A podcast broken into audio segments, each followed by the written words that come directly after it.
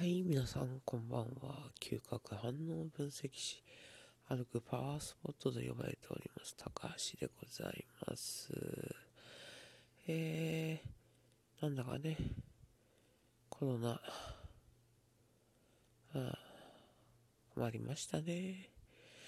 いやー、うん、まあね、これに関しては皆さんいろいろ思うところあると思います。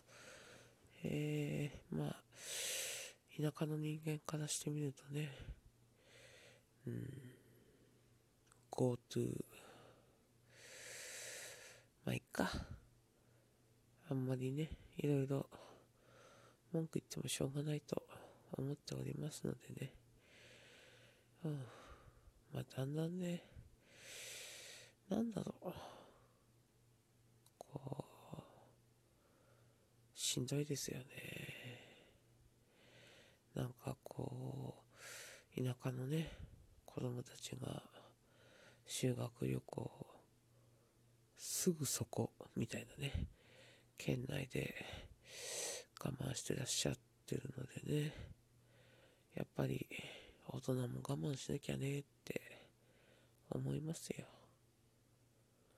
まあでも本当に、あの、なんだろう。なんだろうね、あの、コロナの最初の頃より、すんげえ他県ナンバー見る気がしますね。まあ、うん、皆さん GoTo なのかなまあでもこの辺もすげえ移住者が増えてるっていうことなんでね、なんだろう。うん、まあそもそも、東京になんであんだけ人が住んでたのかっていうのも不思議っちゃ不思議ですけどね。うん。移住ね。どうなんですかね。あんだけ、こう、何もかもあるところから、何もかもない場所に来て、生きていくのは、どうなんですかね。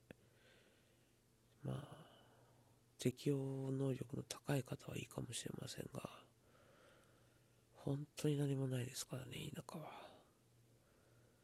うん。まあ、一時期はね、若い夫婦とかが、田舎暮らしに憧れてきたけど、挫折して帰るとかね、結構ありましたけど、どうなんですかね、今回、移住されてる方たちっていうのは、高齢の方が多いんですかね。なんでも若者も多いとかって聞いたような気がしますが。うん。まあ、ちょっとどんな世の中になっていくかわかりませんけどね。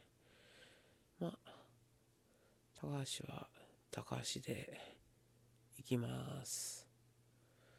おかげさまでね、えー、自由に、気ままに、過ごしておりますね。はい。えー、結局、今日も久々だったけど、大した内容はない、というね。まあ、毎回、このパターンですが、うん。まあ、いっか。えー、ではでは、また、おやすみなさい。